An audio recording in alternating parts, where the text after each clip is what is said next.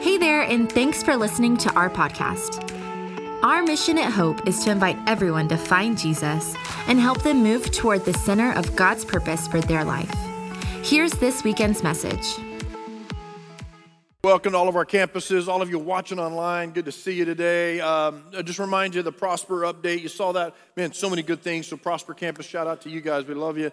Um, man, tilt wall stuff, steel's already delivered, uh, good stuff happening. So, uh, for the summer, our quarter for the summer ends next week, and so we're about 100,000 away from our goal. So if you've not been a part of that, you want to jump in, uh, man, we'd love to have you a part. If you got uh, some money in the mattress that you've been waiting for, uh, you know, to use, man, we would love to, for you to rip that open and, and get it out. Um, today, very excited about today, uh, week two in a new series we started last week called "The Life You've Always Wanted." We're talking about purpose here, God's purpose. And, and so I want to start with uh, just a series explanation. So, in other words, why are we doing this series? If you're just now joining us, maybe for the first time, or, or you haven't, you, you missed last week. So, this is why we're doing this series aligning and spending our lives learning to know God's purpose in every season of our lives. In other words, as, as we navigate our seasons, we all have different seasons. You have your, your early life and, and your high school life and your college life, your married life, your business life, you know, all those things. Kids, navigating those areas and aligning yourself with God's purpose is, is a learned deal. So we're just aligning and learning how to align, learning how to learn, how to discover God's purpose in every season of our lives. Now, the text for this series and where we'll be for the next five weeks Romans chapter 12, verse 1 and 2. And so, dear brothers and sisters, I plead with you to give your bodies to God because of all He's done for you, your lives. Let them be a living and holy sacrifice, the kind He will find acceptable. This is truly the way to worship Him. So don't copy the behavior and customs of this world, but let God transform you into a new person by changing the way you think. Then, now see, this is where we started last week. We, we kind of started in the, as far as um, the whole foundation for the passage or for the series. Then you will learn to know God's will for you, which is good, pleasing, and perfect. So, the, this, this helps us understand that God's will or His purpose for our lives is not like a hidden thing. It's not like He's dangling a carrot and saying, hey, this is the life I could give you, but you got to really work for it. And then you, you know, you're trying to grab onto it.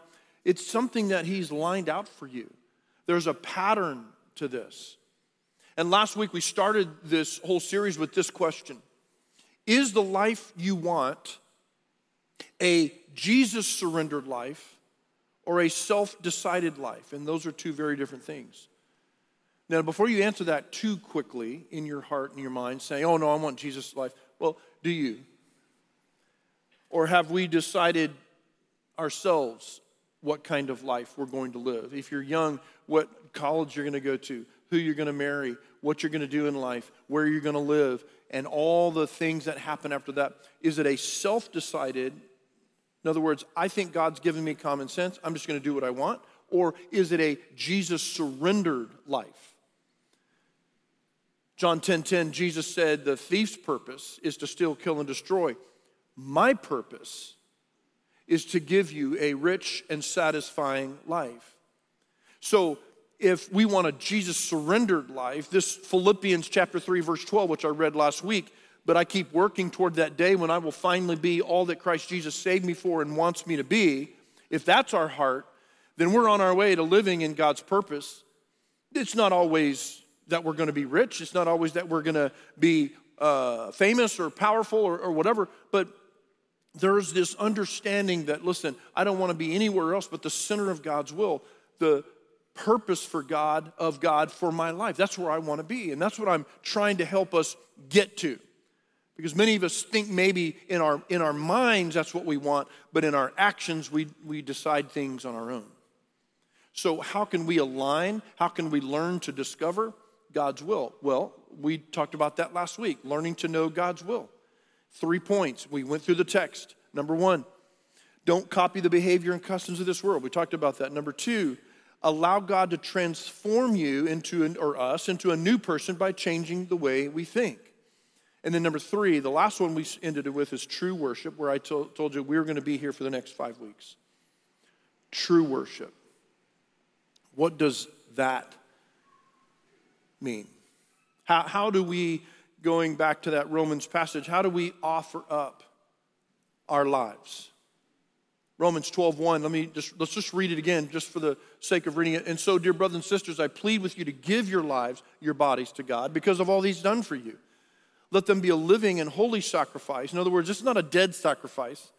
We're not killing ourselves and then putting us on the altar and saying, okay, no, no, no, this is a living sacrifice, holy, the kind that you find acceptable this is truly the way to worship Him.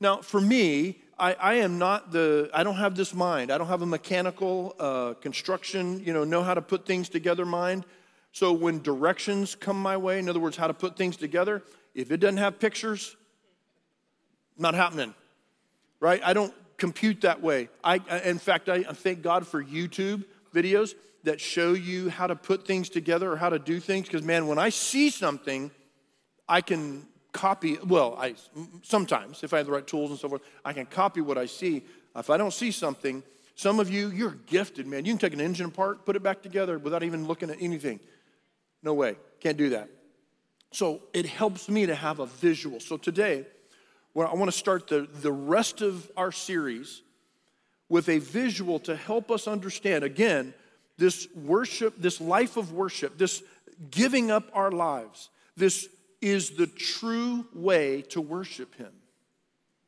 How can we get to that point? How can we get to that alignment with God? Truly understanding how to worship, because I think it's there's more to it than, than what I think we think, and yet it's not hard. So the visual is just simple. It's just a, this is our life. This is our life of worship. So, in other words, everything that we have, everything that we are, every decision that we make, what we do, how we live, we offer it to God. If you're a businessman or woman, whatever you do for work, if you're in school, whatever you do in school, your athletics, your sports, your academics, your nothing, whatever, everything we do, we say, This is, this is my life of worship to you. And today, where I want to start. Now, there's many things that we could put into these, these areas. I know that. But I tried to think as comprehensively as I could to say, okay, so what would be the big areas of our lives that would kind of encompass all of us? So I hope this makes sense to you leading. Uh, I'm not going to give you all of them today, I'm just going to give you one at a time today, and I know it seems like, well, that's a no brainer. That kind of is saying what you're already saying. I want to start purposely with this give yourself. Now, there's two things about ourself that I, that I want to I want us to acknowledge, and that is this offering up, this surrendering of or to lordship. In other words, Jesus is going to be the boss. He's going to be the leader. I'm going to follow him. He's not going to follow me, and I'm going to ask for his blessing. I'm going to follow him. Then surrender and confess our sins. Now, I know that some of this is, I'm hoping this makes sense to you. Okay, so that's all I'll say. I'm, I'm just hoping this makes sense because it makes sense to me, and hopefully I can explain it in a way that makes sense to you. So when I say self, these two things that I want to deal with today this surrender to lordship and this surrender or confessing of sins, let's start with surrender to lordship. And here's what Jesus said in Luke chapter 9, 23, as it relates to lordship. Then he said to the crowd, If any of you wants to be my follower, you must give up your own way. You give up your selfish purpose, your goals, your dreams. Take up your cross. That means die to yourself and follow me. If you try to hang on to your life, you will lose it. But if you give up your life for my sake, you will save it. And, and what do you benefit if you gain all the, the power, the fame, the fortune, the 401k, the American dream? What do you benefit if you gain everything the world says would be successful, everything that you decide you want for life. What do you gain? What do you benefit if you gain all that you think is, is what you need and lose yourself or you're destroyed? If anyone is ashamed of me and my message, the Son of Man will be ashamed of that person when he returns in his glory and in the glory of the Father and the holy angels. So, this is a serious text. This is the way Jesus describes surrender, lordship. This is not a I, I got baptized when I was five, and I acknowledged that I believe in Jesus, but I've never done anything with it since. This is more than cultural Christianity. And, and what I mean by that is that, and again, I'm not saying that you don't believe, I'm not saying you're not going to heaven, that's not the, really the point. But this kind of cultural Christianity, which you were raised in church, your, your grandparents, uh, your parents, you're kind of raised in church, you have a heritage of that. There's in God we trust kind of faith that is kind of like, well, we live in America. Uh, i was born in Texas. I'm, a, I'm from the South, or even you Northern or California. Uh, we don't know about them, but, but a lot of us, uh, no, I'm kidding, totally kidding, love you. There's this cultural type of Christianity that we just kind of believe but don't follow. Again, I'm not judging you. I'm not saying you're not going to heaven. I'm just saying that there is a big difference between what Jesus describes in lordship and then what some of us live. This lordship thing. So let me put it on the screen like this. Surrendering to lordship is putting our faith in what Jesus did on the cross and through his resurrection, and many of us have done that. It's taking it a step further and committing to a lifelong journey of following him. Many of us stopped right there. We believe, got confirmed, went through catechism, confirmation, came to the front, got baptized, joined a church.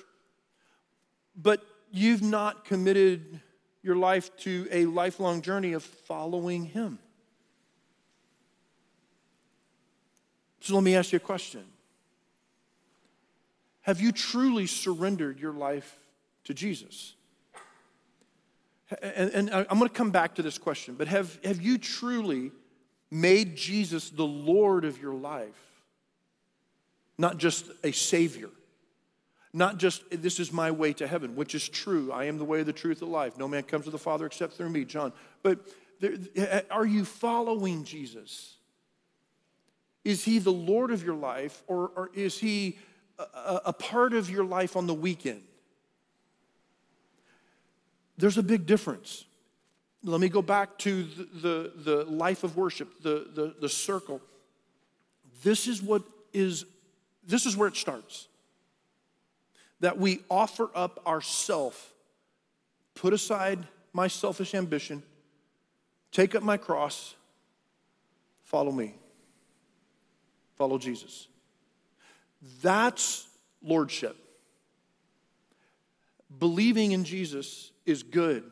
Believing, and that's, that's how we are made right with God. We put our faith, is again, surrendering to what Jesus did on the cross and through his resurrection. But it is also a commitment to follow him, to obey, to let him lead. His purpose would prevail, not mine. His will would be done, not mine. So, have you surrendered to lordship. We'll come back to that in just a second. That's the first part of self that I want to deal with today, because that's where it all starts. You're not going to worship the Lord without that. That's where it all starts. You bowing, confessing with your mouth, believing in your heart, God raised him from the dead, who Jesus is. You put your faith in that. That's where worship starts. Now, the other side of this and I know that we want to talk about this a lot, but it's the uh, confession side of surrendering our sin. Let's put that on the screen there. Surrendering and confessing our sin. Now, before you, I want you to hear me all the way through this part. I'm going to say some things about this that some of you may go, What? What? What? I want you to listen to me the whole way through surrendering and confessing our sins. Let me give you John's definition of sin. This is from my dictionary that I've written. Sin, actions and behaviors that keep us from God's purpose for our lives.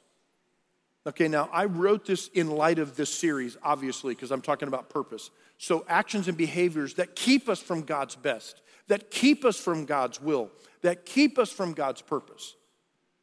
Now, if you don't like that definition because it, ah, that's a little light, let me give you the second one it's disobeying all of God's commands or to any of God's commands. It's, it's whatever, when you disobey, when we disobey God's commands, that's sin. That's called sin. And, and it's, it's rebellion, it's, it's doing it our way, you know, the Adam and Eve thing, the garden thing, the sin thing, what we choose to do our own way. So this, as relates to sin, when I say confessing or surrendering and confessing our sin, this is what I mean.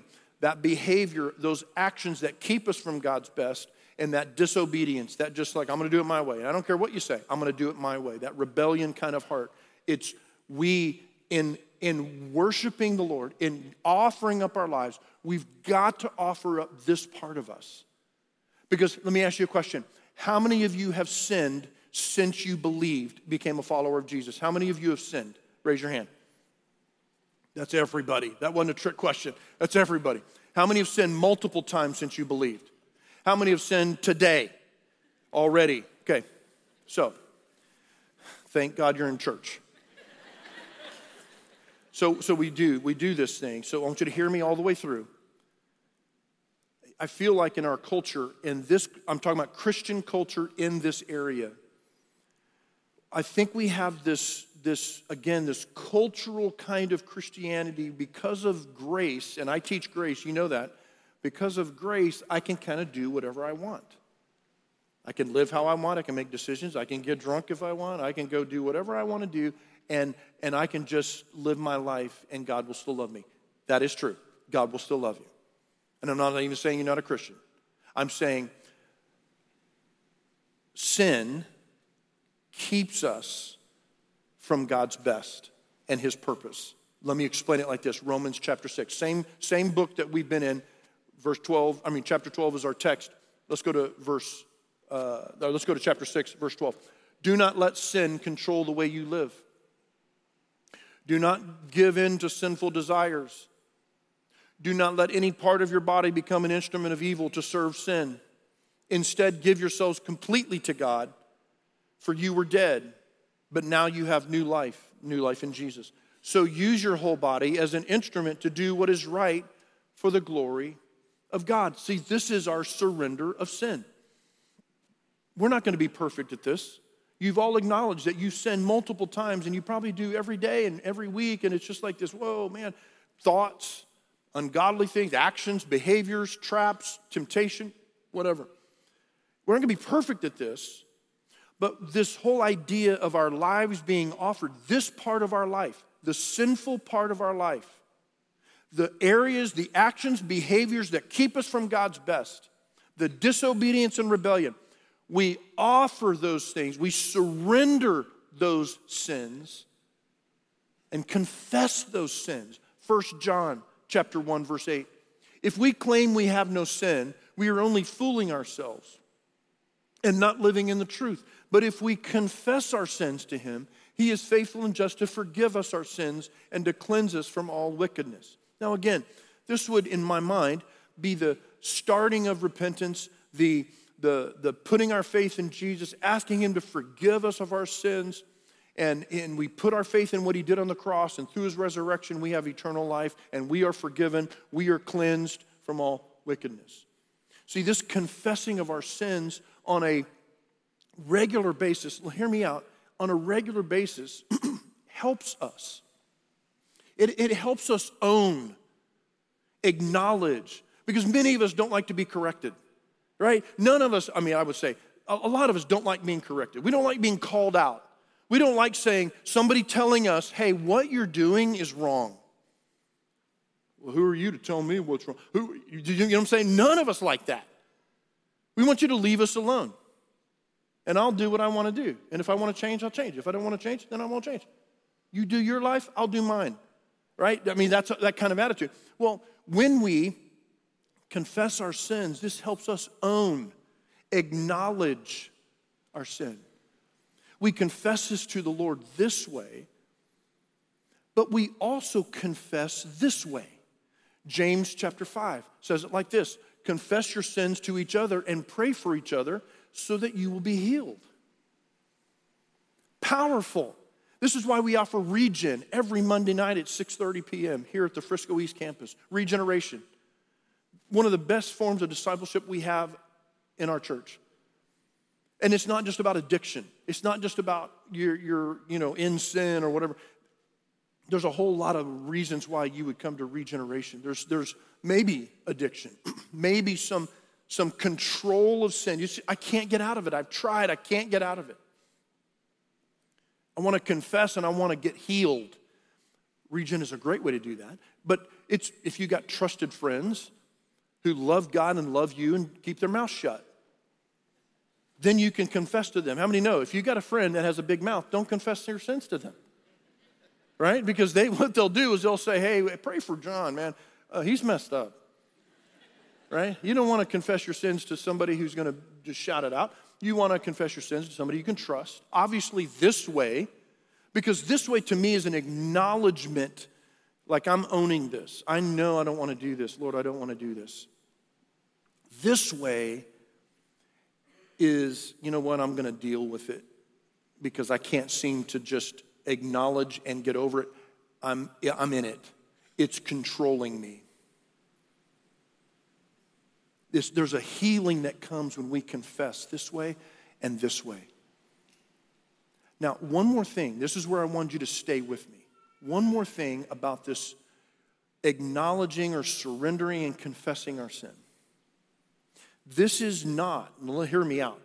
I know some of you were raised like this, and I, am not trying to be critical of any, any way in which we were raised, but, but I want to help you to understand that surrendering our sin acknowledging our sin, dealing with our sin, owning our sin, and confessing our sin is not about paying for it or doing some kind of penance in order to make it right. In order to atone for our sin, we do things to make it right. No. Jesus made it right on the cross once and for all. We can't make atonement for our sin. We cannot make it right.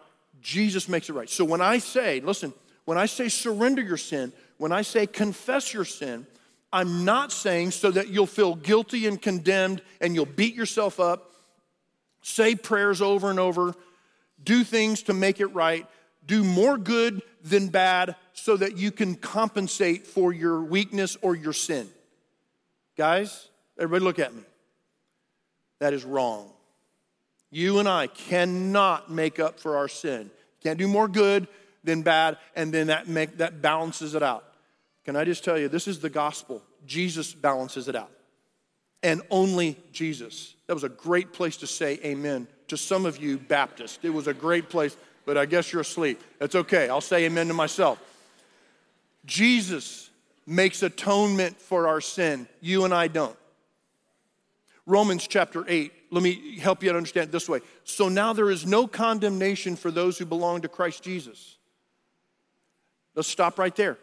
No, when, when you surrender your life, lordship, when you surrender your life to Jesus, there is no condemnation anymore. He has paid for your sins and mine, past, present, and future. Because how many know you've sinned since you believed? How many know you're going to sin next week? You're going to sin in two weeks. I promise you, you can probably sin tomorrow. Some of you, I know you are. Some of you have already planned on it. That's what this series is all about. There's no condemnation. So we're not, listen, when I say confess, when I say surrender your sin, it's not so that you can feel guilty and condemned and bad and beat up. There is therefore now no condemnation to those who belong to Christ because and, and because you belong to him, the power of the life-giving spirit has freed you from the power of sin that leads to death. The law of Moses was unable to save us because of our weakness. In other words, we could not attain, we could not perform, we could not keep the law. So, God did what the law could not do. He sent his own son in a body like the bodies we sinners have Next verse. And in that body, God declared and listen, an end to sin's control over us by giving his son as a sacrifice for our sins. Right there, that is the gospel. We're not trying to atone for, we're not trying to feel guilty, we're not trying to uh, make up for, we're not trying to compensate for our weaknesses and our sins. Jesus does that, and we put our faith in what he's done. This is a, this is, um, th- uh, this is like a, a security that we have in Him, that we're not so insecure all the time that, that I'm in, I'm out, I'm in, I'm out, I'm in, I'm out. No, when you're in Jesus, when you're following Jesus and you're doing, you're not going to be perfect, but when you're following Him, you're in. There is no condemnation. He has taken away the power of sin. He did this so that the just requirement of the law would be fully satisfied for us who no longer follow our sinful nature, but instead follow the Spirit. So let me put it on the screen like this Surrendering and confessing our sins, dealing with and owning them, is not about penance or condemnation, guilt, depression. It's about finding healing and moving towards, God, towards God's purpose for our lives. So, hear that. Many of us have this, this concept of when I say dealing with our sins, it's like, oh, yeah, gosh, I feel so guilty. And, and there's, there's some humanness to that. And there's some good to that in, the, in a sense that we acknowledge and know that what we're doing is wrong. Whatever that is, uh, that behavior or that action, that disobedience, that rebellion, we're acknowledging that that's wrong. That's good that we acknowledge that. But it's not to make us feel guilty, and it's not to condemn us and to make us feel beat down. It is when we ask for forgiveness, when we confess our sins, when we surrender our sins, it's, it's not in, in a large way for forgiveness. We've already been forgiven, it is for healing so that we can live the life that He's purposed for us to live. Hebrews chapter 12 says it like this Hey, get rid of the things that entangle and trip you up, the sin that slows you down. So, what we're trying to do is get rid of that sin that slows us down so that we can walk in the purpose of God for our lives, so that we can receive healing, and that healing word means wholeness, so that we can, spiritually speaking, we're whole. Physically speaking, we're messed up. So, this continually surrendering and confessing is just helping us to get healing while we're here, while we're walking in this sinful nature. Paul says in Romans 12, the things that I want to do, I don't do. The things that I don't want to do, I find myself doing. I am messed up. That's Paul. Who will save me from this wretched life? I just feel so beat down. So the law is there and I can't attain it. I can't keep it. And that's where he goes, but thanks be to God because of Jesus. And then he goes on to chapter 8 there is therefore now no condemnation to those who are in Christ Jesus. So, the point, guys, let's surrender that part of our lives that we don't want to talk about. Let's surrender that and say, God, it's yours. God, help me. Help me. And confessing to one another brings that healing so that we can not be bogged down, slowed down by the sin in our lives. We can be free to live the life God's purpose for us. Let me put that graphic back on the screen. Guys, this is what offering ourself is all about. It's got to start there. We got to start with the good and the bad, the ugly, the sin. Everything I have, Lord, I surrender to your lordship. My dreams, my purpose, my goals, it's all yours. All yours. My sin, only you can make it right. And when we do that, we offer ourselves continually, surrendering to His Lordship and surrendering our sin. There's a healing that comes, and there's a purpose that comes. So today, I'm going to just be bold and just going to ask you across all of our campuses, right here at Frisco East, online, I want you to bow, bow your heads. Just close your eyes for a second, and I'm going to ask you a question. I'm going to go back to that one question. Have you made Jesus the Lord of your life? Is he the Lord of your life? Have you surrendered to that giving up myself, dying to myself, and following Jesus? I think today needs to be a beginning point for some of us.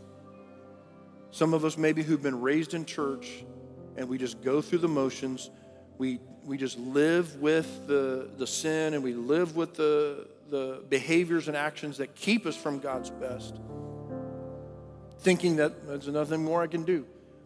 Hey, what if we what if we just said, Lord, I want to make you the boss, the leader of my life? Many of us have not done that. So I'm just going to ask you across all of our campuses if that's you, you want to make Jesus the Lord of your life. Would you just raise your hand and say, John, that's me, and I'm making Jesus Lord today? Raise your hand. Say, that is me, yes, all over this building, yeah. I'm gonna make Jesus Lord. Guys, you do that. It's the best decision. It's not just a, a going to heaven ticket, this is a purpose ticket. This is, I'm gonna give you my life, I'm gonna die to myself, and I'm gonna live for you. And along with that good stuff, I'm going to give you the bad too. And I'm going to give you my sin. And I'm going to give you my junk. And may you make something out of my life. Lord, I pray for my friends today online at our campuses right here that decided to that today you're going to be the Lord. It's not just a, a casual cultural Christianity, but I'm going to give you my life and I'm going to make you Lord. It's hard. It's not easy, but God, you will take our lives and give us purpose, your purpose, which is rich and satisfying. May your kingdom come and may your will be done in our lives, right here, right now, as it is in heaven. In Jesus' name I pray. Amen. Thanks for listening to Hope's weekend message. Visit hopefellowship.net and further connect with us by downloading the Hope app from the App Store or Google Play. Have a great day.